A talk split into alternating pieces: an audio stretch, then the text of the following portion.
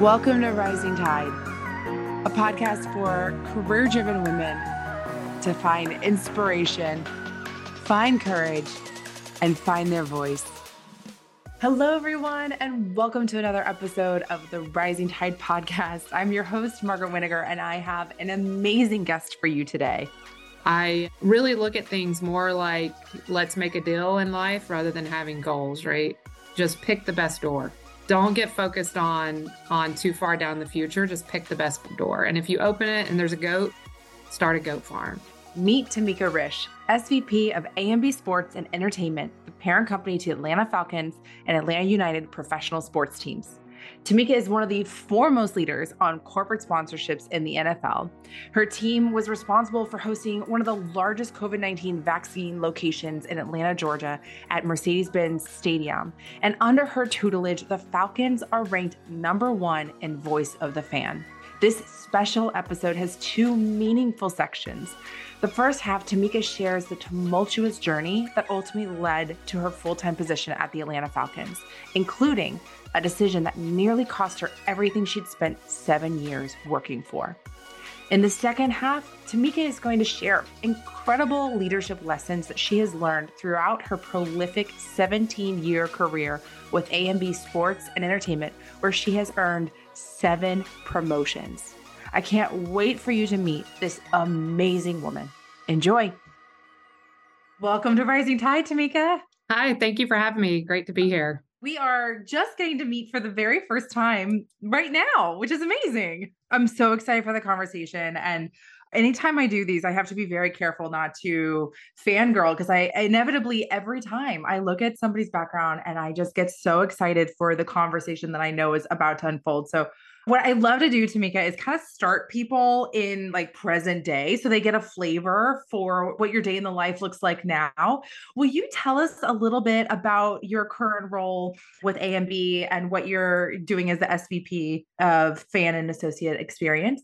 I've been this role really since the spring and really excited. I added associate experience in the spring and was in fan experience. I've been in fan experience for about a year and a half now and overall experience kind of work roughly since the the start of the pandemic. I'm looking at driveway to driveway experience for every event that we have coming into Mercedes-Benz Stadium and looking at how do we get 1% better. And if you you've read Atomic Habits, I'm a big fan of that book.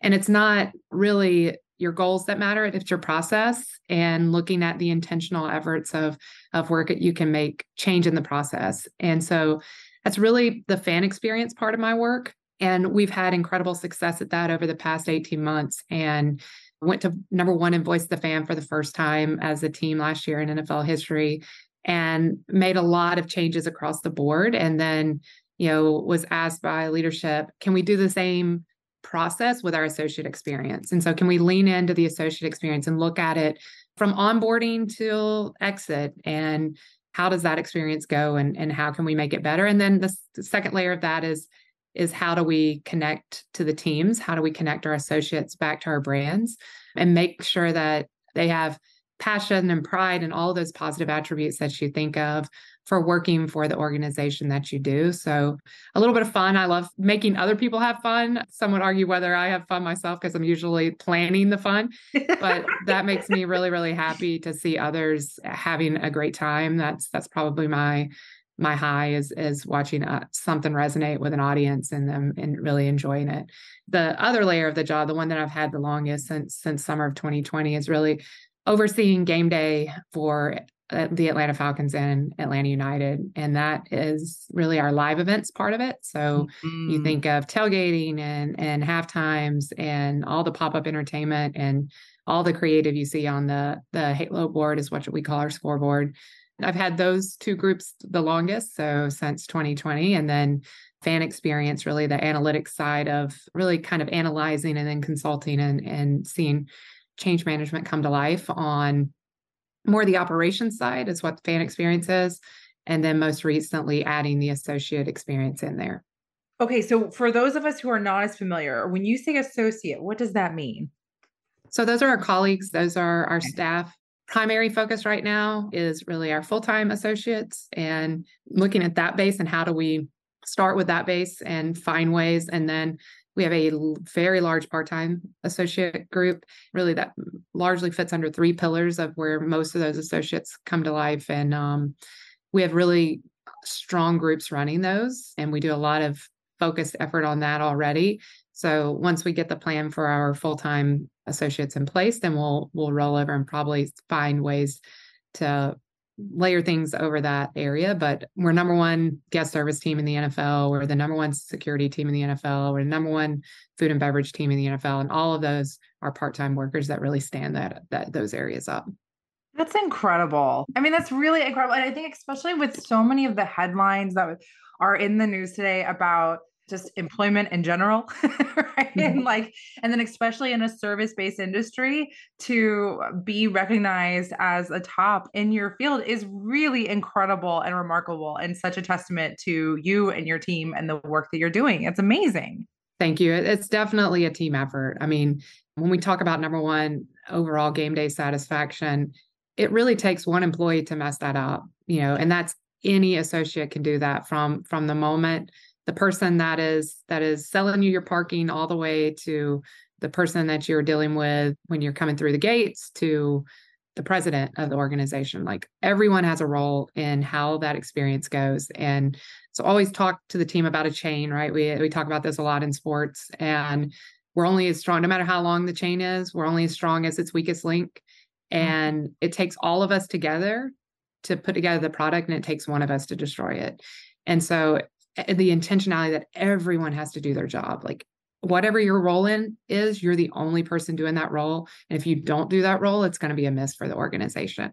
And so as much as leadership may get the credit for for some of these accolades, like we do not fix parking without our off-duty officers that are working it is a second job for them and would be overtime if they're working their current job to move traffic around and that has been a huge help if you think of the shortage of officers in general through through the last 3 years and and just where a lot of cities and municipalities are sitting with with officers and really proud to say that we're we're almost fully staffed in our off-duty officers that support and our security team has done a great job. Uh, GWCC is, manages that for us, has done an incredible job of just putting us in a position that if you live in Atlanta, if you've been into Atlanta, you understand we struggle with traffic. We're not the biggest city in the country, but we're in the top as it comes to people talking about traffic, right?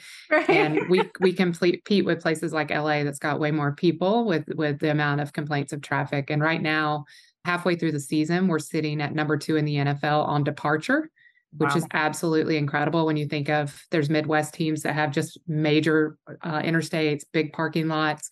We're sitting at number one in the NFL on arrival and you know that's a credit to people like marta and waze and you know uber and lyft all working together with us and having an open mind of like yes we have our hurdles. If we know our hurdles you know any test that you give me i believe we can pass it if we know what the the questions you're going to ask right? Sure. And we know the questions all right? So what are those questions? How do we answer them? And how do we overcome the obstacles that we face? And so really really proud of the arrival and departure scores this year being where they are gives me a ton of pride in just the amount of people that had to come together to pull that off. If we can make movements in those, I don't think there's a lot on the list that we that we can't see progress in.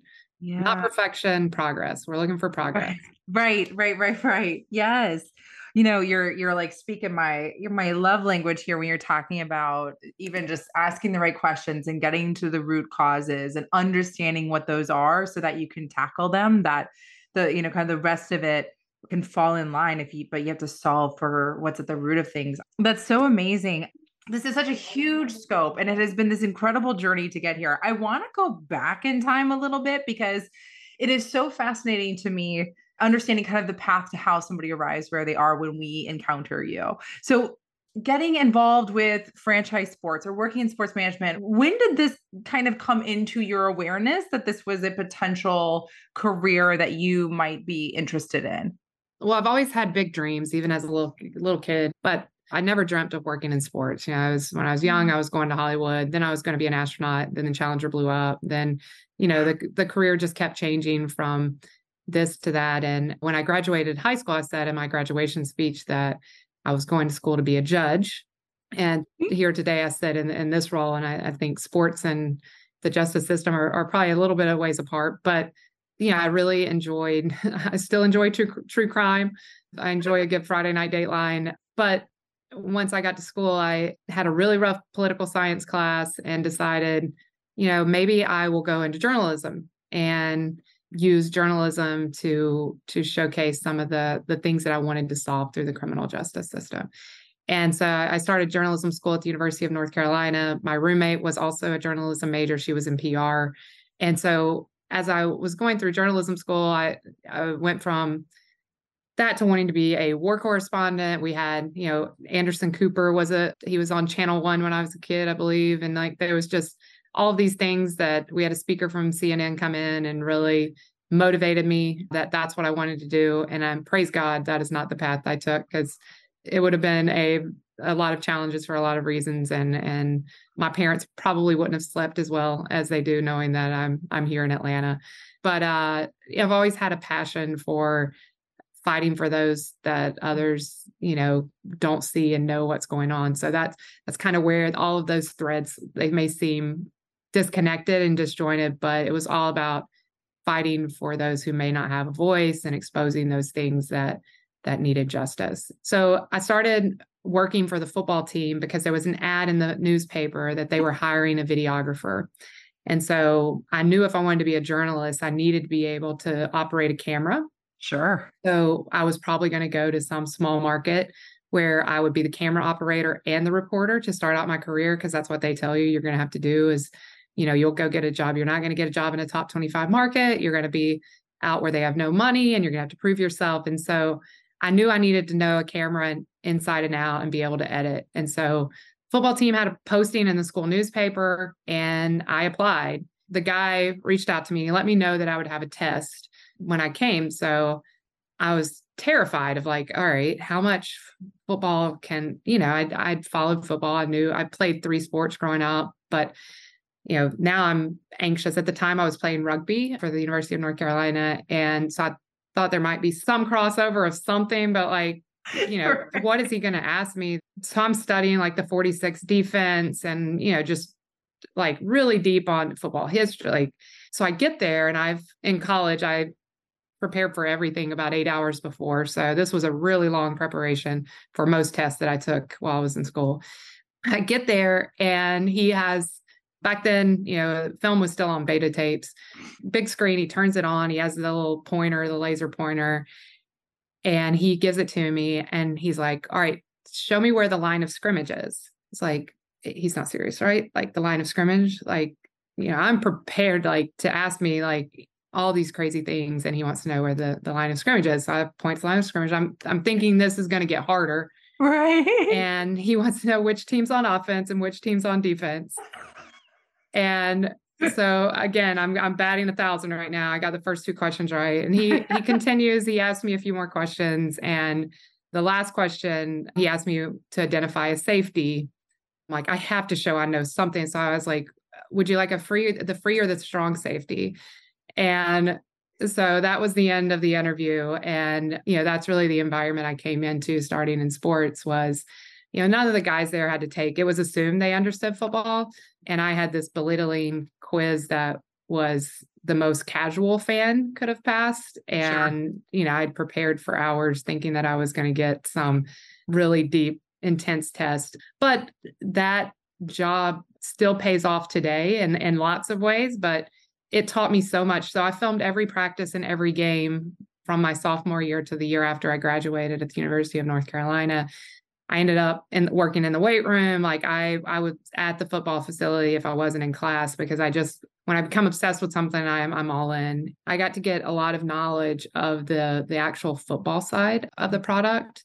And once you get into the, you know, I worked in, in college briefly and and then went into the NFL and the NFL is a big business. And there's a lot of people here that you don't you don't have to know football to work in the NFL. Like, I mean, it'd be nice, but like you could end up working in a space that has nothing to do with football and and you're marketing a product right? You don't have to know the ins and outs of like deep coaching football like you know all of that. And so to start on the football side of where literally had to record every play like i would record all of practices, you watch the position drills, you know the difference in nine on seven and seven on seven, and just all of those things and understanding, you know, the stress of coaching and like what a Monday's like versus a Thursday and even a Friday, you know, like mm. you know wednesday they say is the longest day in in football. It's like it's it's the tough you know monday's typically a slow day tuesday's the off day wednesday is when you go hard and then it starts tapering down.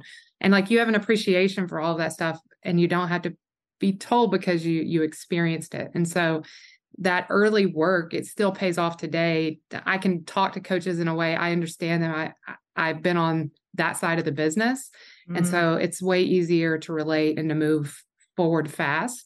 Interestingly, our head coach, Arthur Smith, was a player when I was a, a, senior. I think Arthur was a freshman at North Carolina. So I've known him since his freshman year of college. So that's paying off in that sense too, sure. of where you get to see a familiar face in the building. But, you know, more so it's it pays off just in having the respect that I understand football too. Like I, I'm doing fan journey work, but I can understand the product and the core product, and that that has been super helpful. Yeah. And so that's that's really how I got my start. Once I went into that space, you know, I fell in love with the team side of sports, mm. and that's really what changed my my course. From I went there to learn journalism. I got there and really just fell in love with the business of sport and I knew at that time, now we're talking, you know, I've been there 98, 99, 2000, 2001 through to 2002. And professional sports was pretty, was starting to like pick up at that time as far as from a business. Collegiate sports still saw themselves as amateurs mm-hmm. and we're very prideful. And especially places like the University of North Carolina, we we're very prideful to not have this corporate lens on them. That's what they would, you know, they didn't.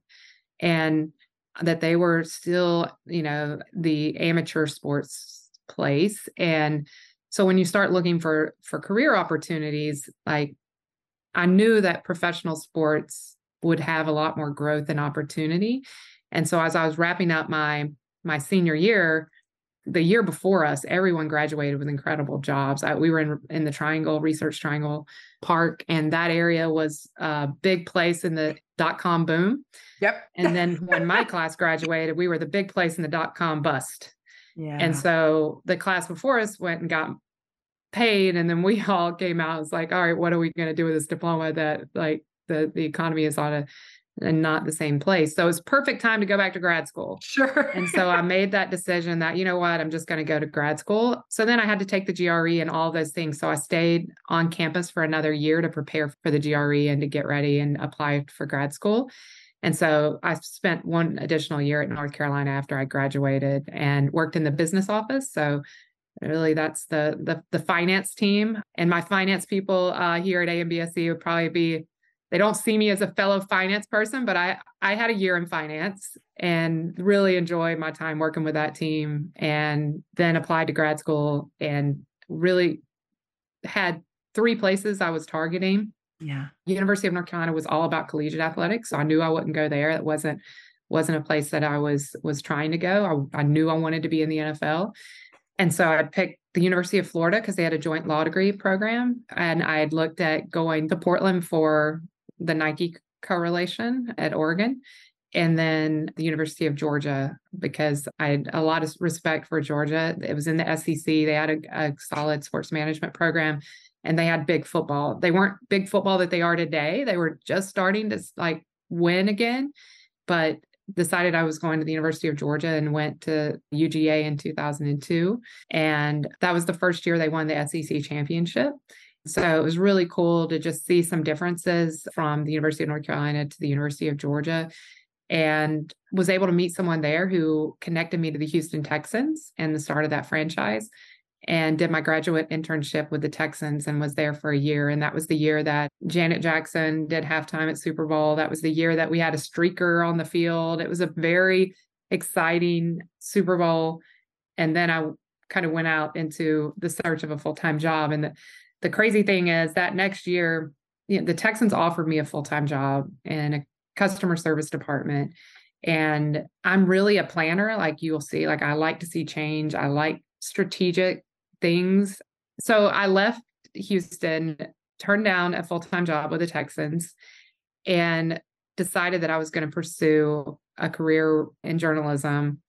I got a job with a sports radio talk show out of Camden, South Carolina. A lot of times we do this in relationships. I don't know how many people do it in jobs, but you see what you want to see, you ignore the red flags, right? Like you.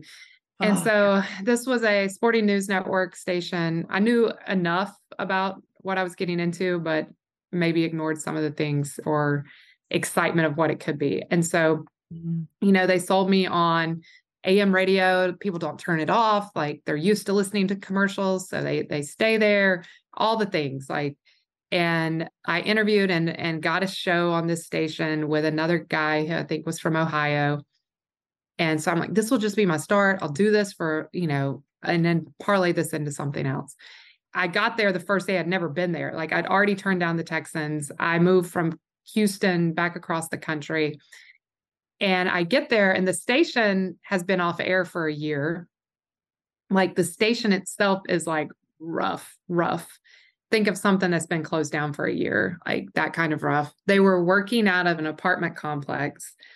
The station was at the top end of the dial, and on AM radio, signal strength, you know, this station was over 1100, and signal strength is determined by your your number. So the higher you are, the less distance it travels, unless you're a grandfathered in station from you know decades ago. That signal strength is strong, even if it's even if it's a, a higher number. We were neither of those things. We were a high number with no grandfather in uh, signal. And so they're like, you have to sell ads for your show to get it on air. So I'm still like, all right, I can do this. Like, and I got to the eastern side of Columbia, which is the closest side to Camden.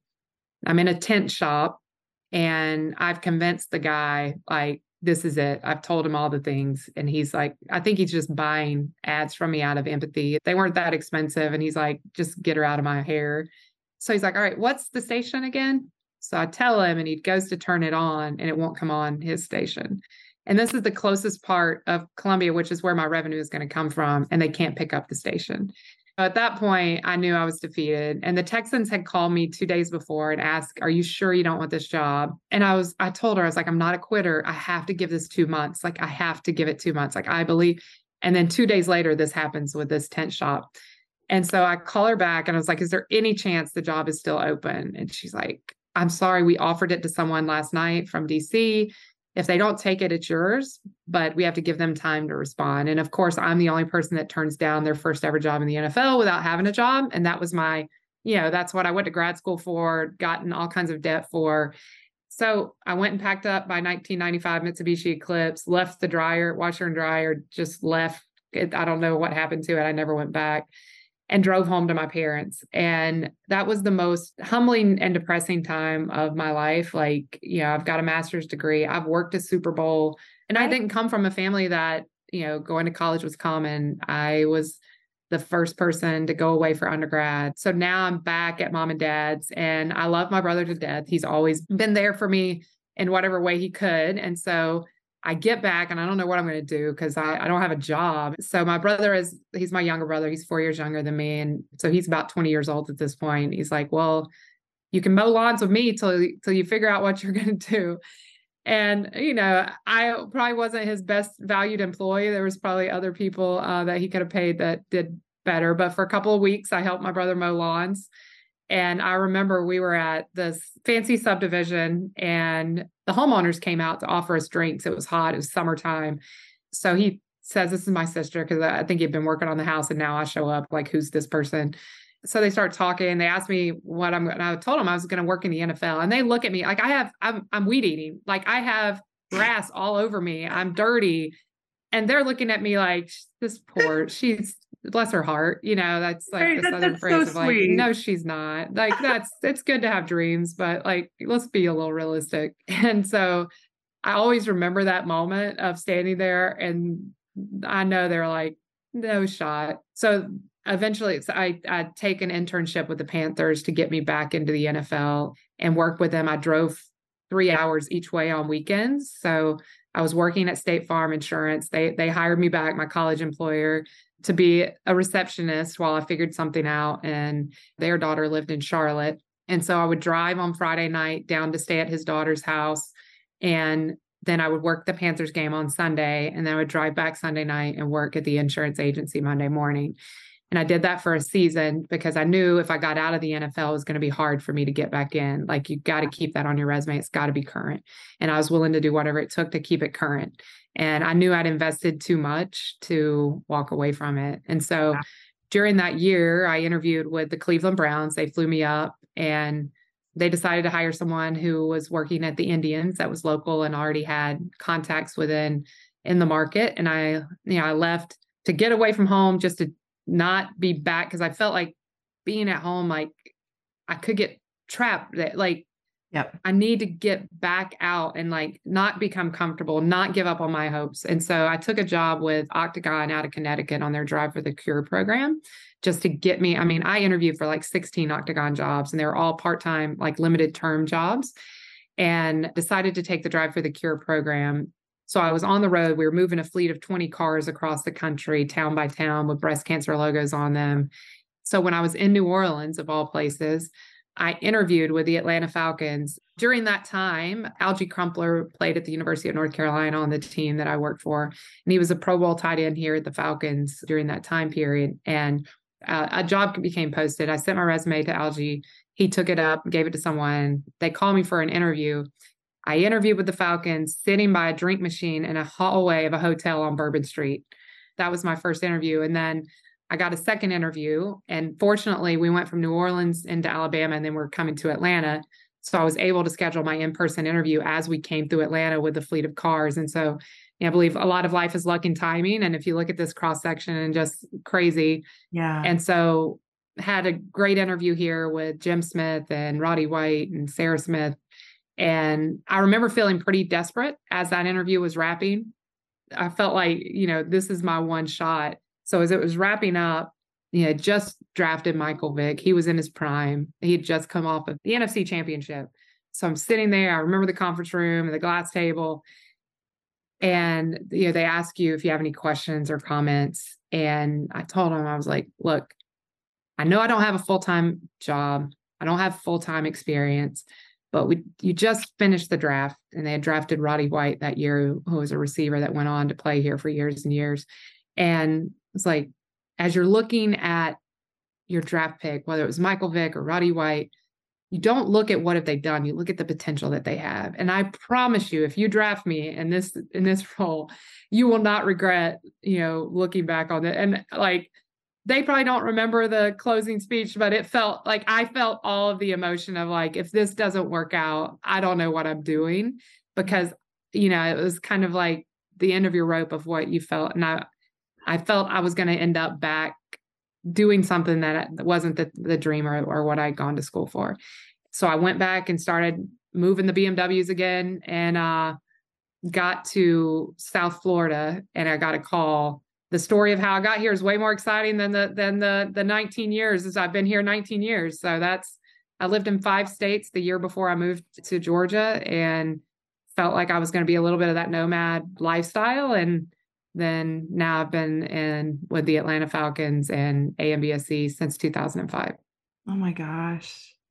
It's so interesting listening to you talk about that story and I'll call them God winks, like little things where like doors were closed and to your point like the way you tell it is so powerful of it almost flies in the face of logic and yet you were very clear when you made your choice why mm-hmm. you were doing what you were doing and just how things timed out and very serendipitously of where you were going to be and and having a connection that was at the team like it's just there was so many pieces there where it is it's it's, it's so wonderful to be able to look back at a story and connect the dots of how all the dominoes fell especially when in the moment and in the time it is painful and mm-hmm. scary and humbling and at the time like i'm sure right it was very real that like this dream that you had been pursuing was you know probably felt like it was slipping through your fingers quickly it felt worse than slipping through your fingers it felt like i discarded it and i realized i you mm-hmm. know when you drop your cell phone in the trash can at the fast food restaurant or your keys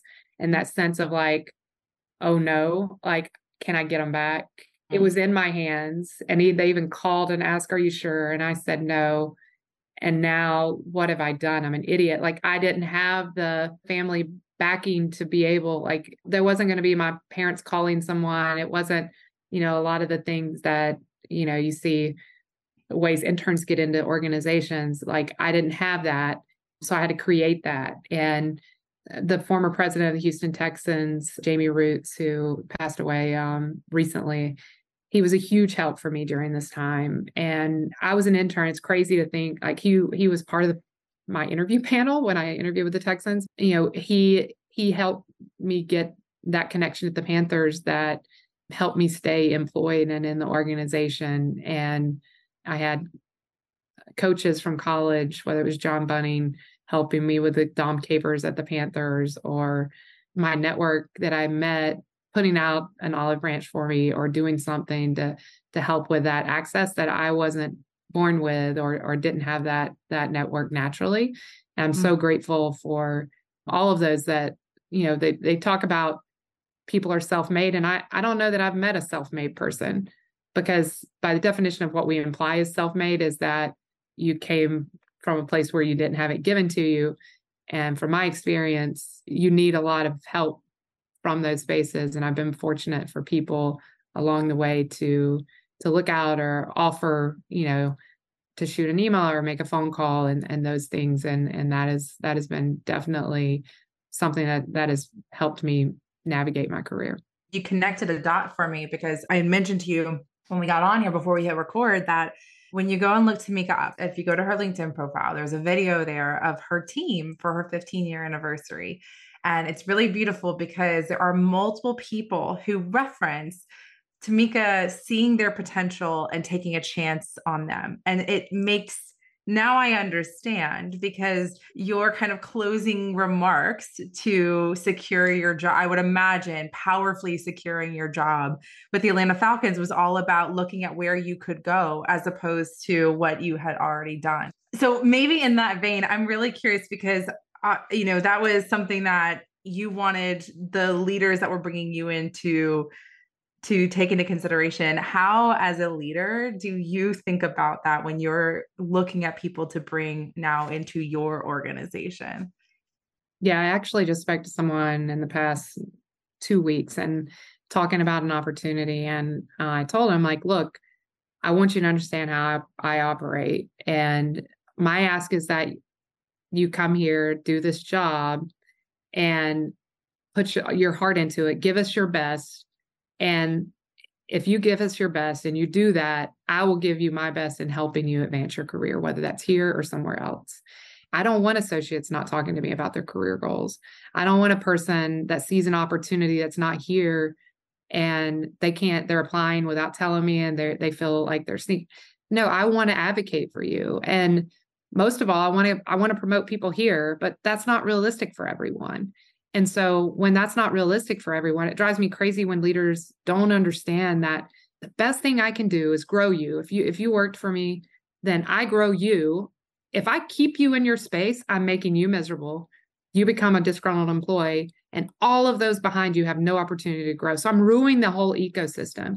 But if i grow you and whether i grow you here or i grow you somewhere else then you become a a disciple, a role model of all those things of what you can be through coming through this organization.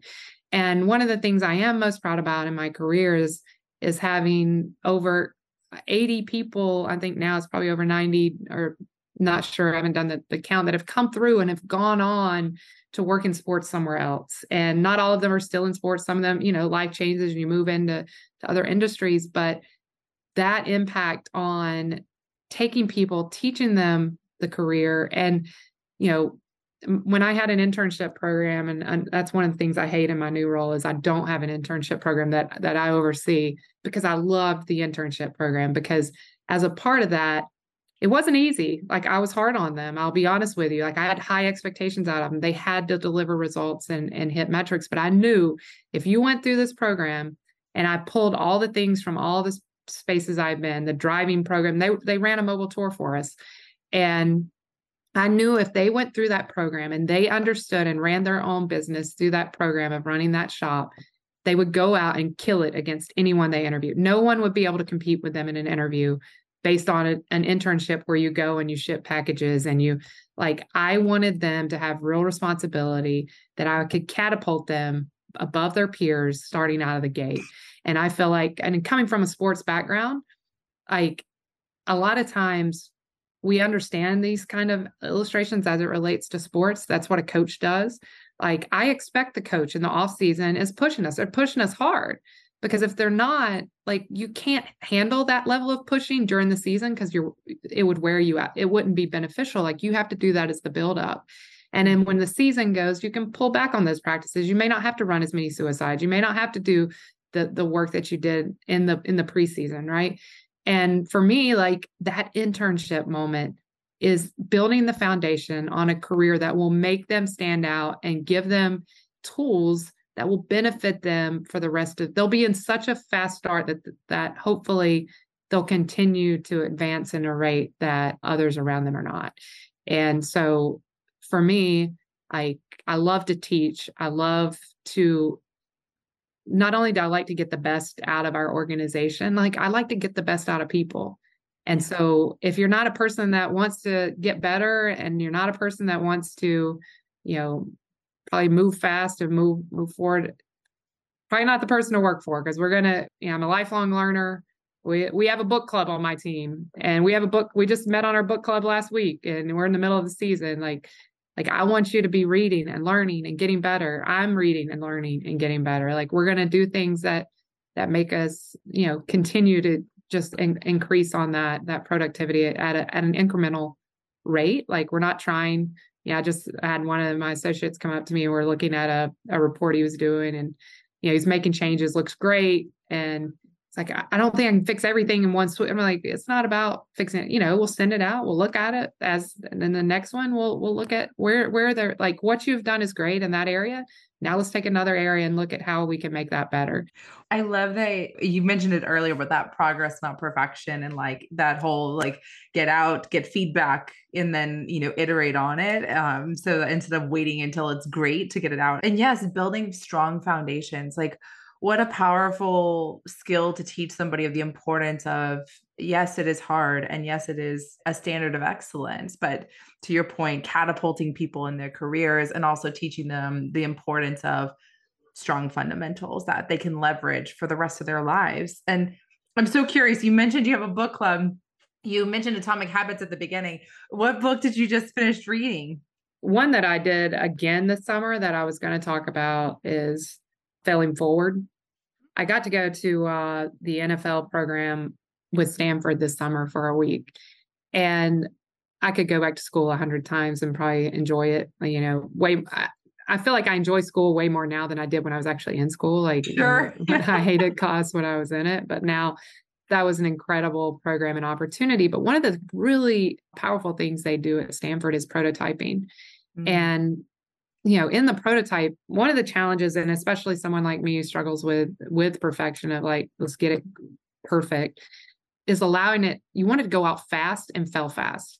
One cool example is you know they were trying to figure out a traffic intersection and how to make it better and you know they went out with cones and created a, a roundabout with like just basically signage and a lot of times we're afraid to do something that messy. We don't want the public facing part to look better than that. We don't roll roll out something that well, what, they're going to think. What are they doing? What if what if the next time they come it doesn't look like that and we did something else? They're going to think we're confused. I think being okay with with progress is a really impactful way to run your life because there's if, if you look at what Stanford outputs as it relates to their their their business school is incredible. Like if you go search people's background and who went through business school there, it's absolutely amazing. And I think that cultural shift of mindset of like, let's fail fast and learn from it and come back and do something else. Yeah. And, you know, really love failing forward and just a lot of the the stuff that it talks about there. And I read Dopamine Nation a couple of months mm-hmm. ago. That resonated with me a lot because I'm built off of dopamine. You know, the red light on my phone drives me crazy. I can't let it go. Like I I get anxiety when I see someone's phone and says they have more than 100 emails. Like I don't want to go to sleep at night till I've turned off all the red dots on my phone. And I had to turn off some of them permanently where I can't see them because it was like driving me that crazy. And so Dopamine Nation is incredible when it talks about just how as a society we have been wired and how people are playing off of off of that need for that high and how pain is good.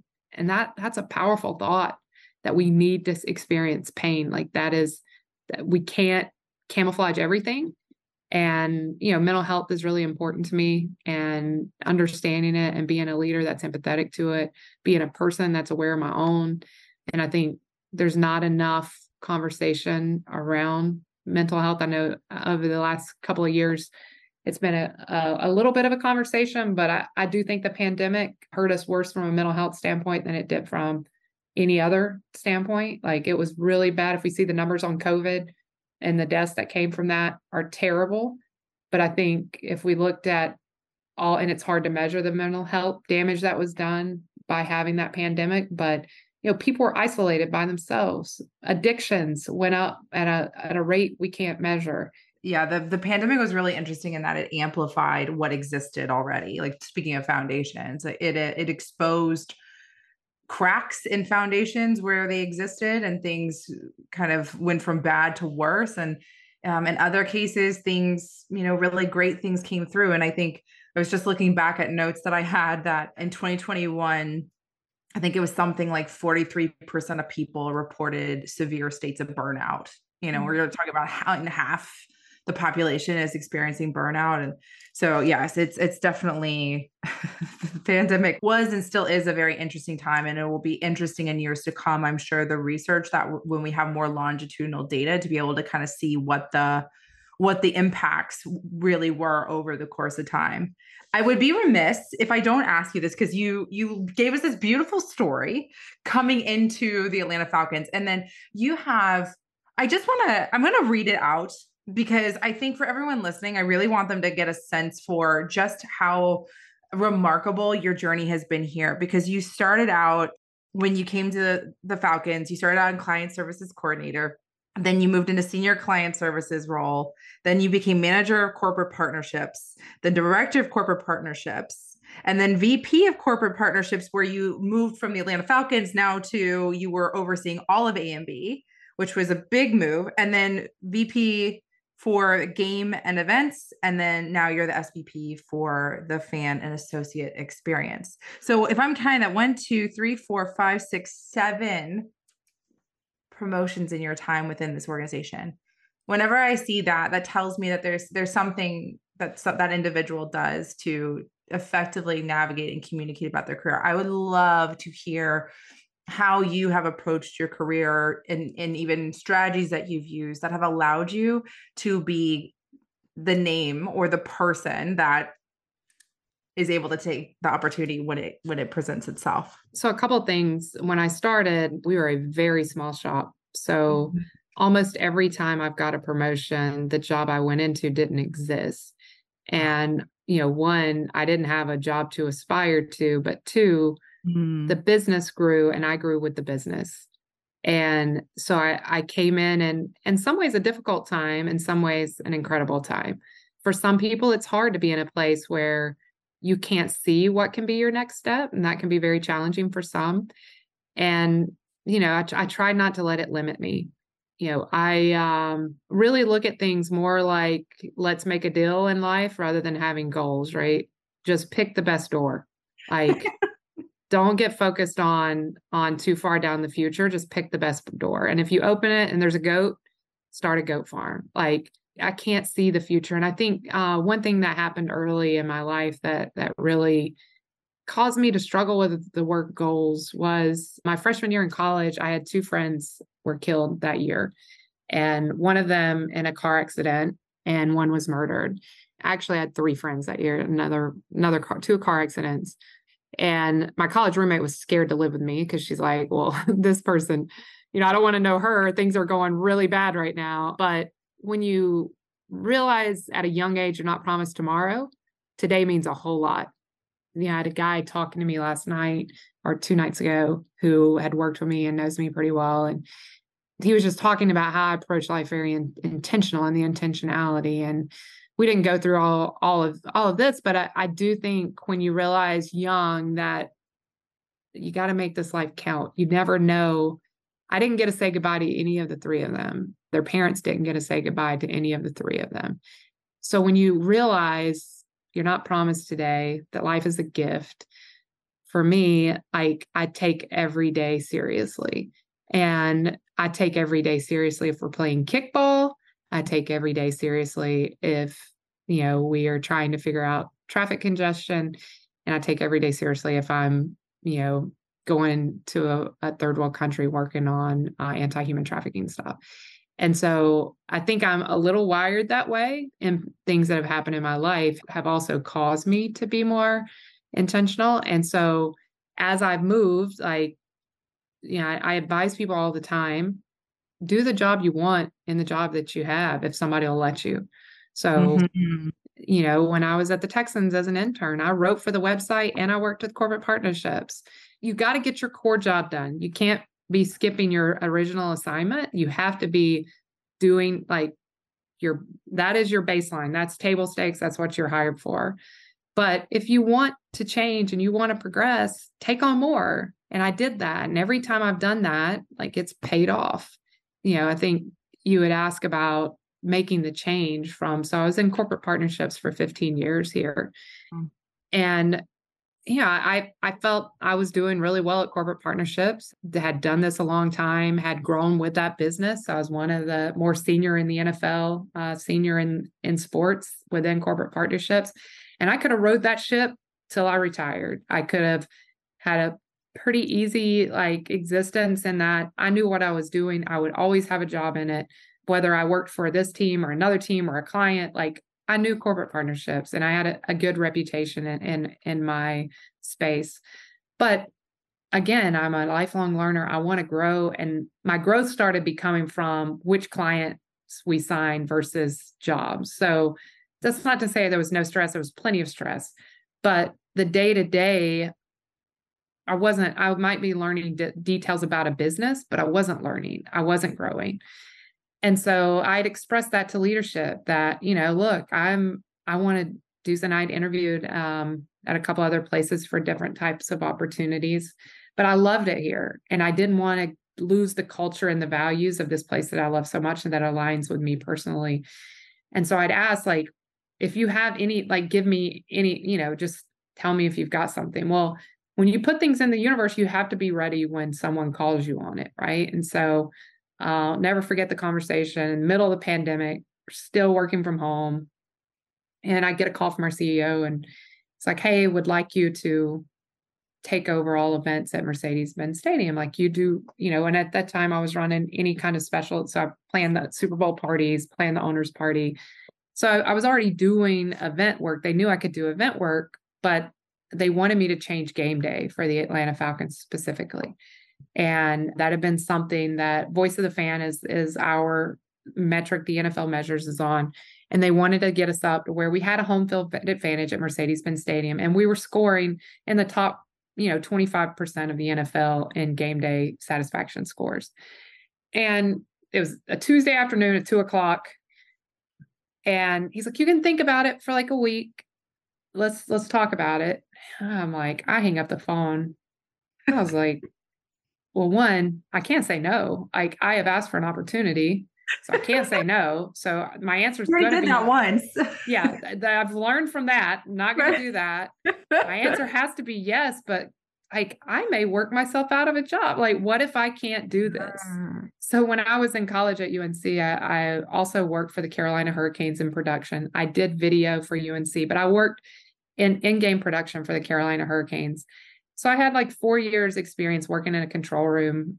So I, I knew the area, but it had been, you know, I was in college. I was doing that for a check. Like I was doing that for like you know, the hundred bucks they paid me to drive to Raleigh and to get experience and get it on the resume. But I, I wasn't doing it to learn the whole business. So like that in 20 years I could run a control room. Like, no, this was, you know, this was uh, the college job. And it's crazy how life, I believe, and if you believe in God or not, I believe that God gives us opportunities, prepares for our future. And that opportunity was meaningful. It was four years, it wasn't wasted. And I didn't know at that time that I was going to need that. And I would be calling on that knowledge 20 years later, maybe more than 20 years later. Yeah, it was even uh, 22 years later. So go through the process and I tell, you know, I speak to several of our leaders and I tell them, yes, I would love to do this. But I told him, I was like, I need your back to support me because this is going to be different. Like I need to know that. And I think that's that's one thing to a lot of times women want to be specifically and all people to a degree, but really women they want to make sure that they can do it at MVP level before they say yes. And I felt that, but I knew that wasn't possible. Like, you know, I I one we we needed to do a lot of uh, of changes and and we had to hire staff and all that. It wasn't gonna. It was gonna be messy at the beginning like it, it was and we were in a pandemic so i took over events right. in the middle of a pandemic when we can't have event we at the time i took it over we weren't even having events yet right and so like you're you know and we're still thinking that like we'll get a comeback and it'll be normal and then after i take it over realize that no it's not going to be normal like this thing is here like it's going to be here and so then you know you're you're doing things that you didn't even when you said yes to it you didn't know you're going to run a vaccination clinic. You didn't know that you were going to have a runoff election. You didn't know all of these things and that you wouldn't actually get to do the work that you thought you were saying yes to for about 18 months. So it was one of the biggest risks that I've taken in my life. I think uh, the the risk I took as an intern was bigger than this. I took the I took uh, the risk that that could have derailed my my whole career then.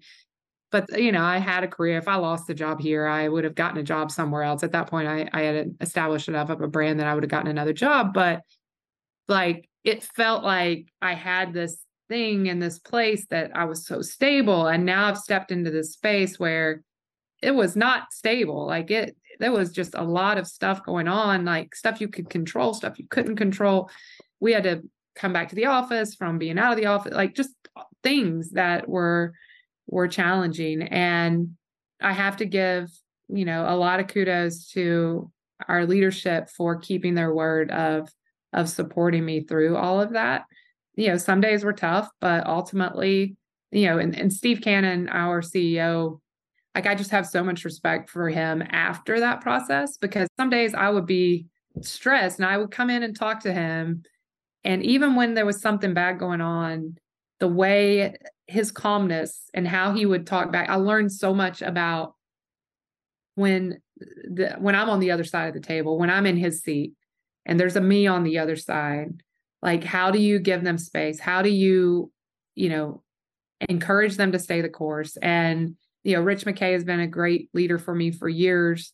Tim Zalowski, I was working for Dietmar at the time, like, but in that moment, I would have check-ins with Steve and just the respect of him going through that meant a ton to me that we're going to get through this. It's going to be and you know advocating for things. And and so those are the things that i try to pick up in the journey is like when i experience something i'm obsessed with i used to think I, i've had a lot of career thoughts in my head. I've not actualized any of these but used to my roommate and i used to joke that we were going to own a massage like a spa. And i would as I was getting a massage, I would think, oh, if we did it, I like that, you know, and you keep notes in your head of like, oh, that's yes, like yes. that's a great technique or not that.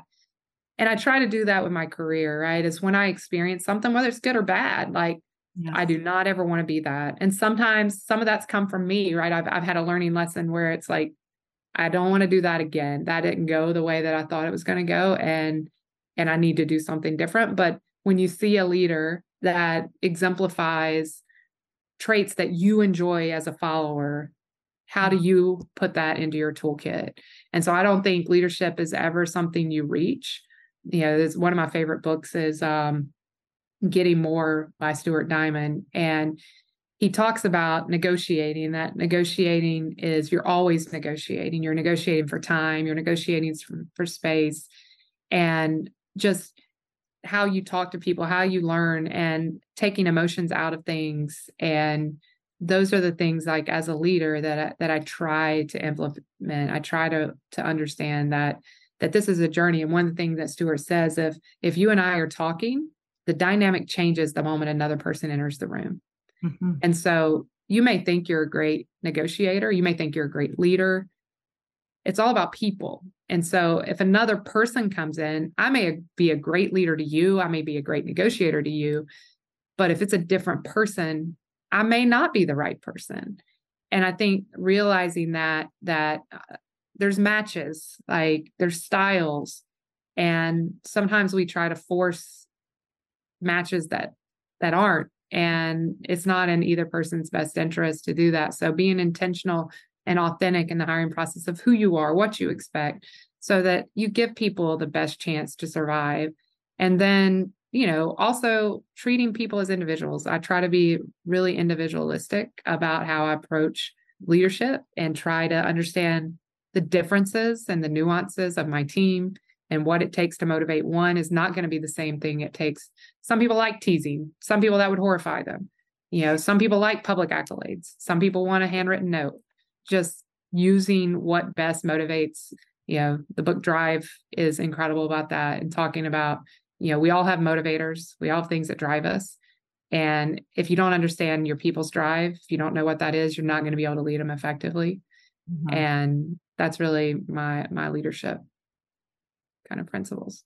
Oh, I love that. You know, it's it's perfect because normally at the end I will ask, you know, if you want to leave, you know, listeners with with a piece of advice that you learned along the way or something that someone told you. And that was I didn't even tee you up, but that was the perfect way to kind of wrap this up because I I, I, love it. I love it so much and so many pearls of wisdom around meeting people where they're at and understanding what's most important to them and tailoring to them. And and even I think calling out the importance of both as the interviewer and as you're interviewing that authenticity to identify a match and that there can be great people and great organizations and they don't always belong together. And I just I think that that's so great because it, it doesn't it takes the rejection it's not personal. It, it means that you're meant to be somewhere else. There's a better fit for you. You just this is not it. And there's still very much value to be given so i ah Tameka, this has just been so amazing. It's been such a treat. You are the first person that I have gotten the opportunity to interview that it has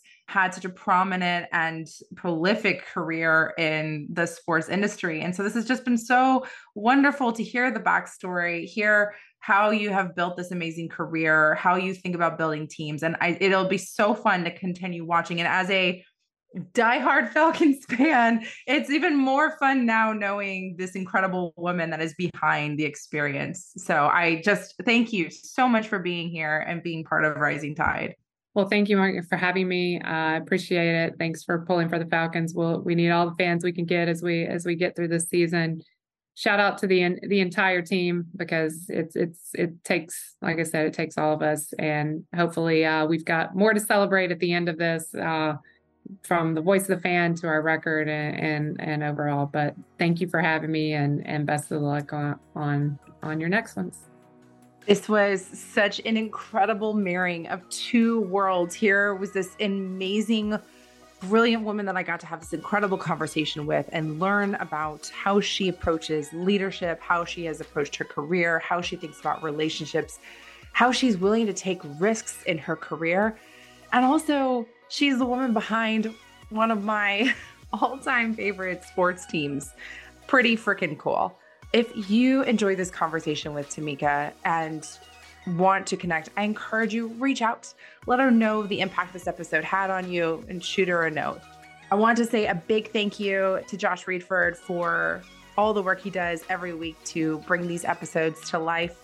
And last but never least, thank you to this amazing community I am so grateful that you are here, that you continue showing up for yourselves. And until next week, y'all, keep rising.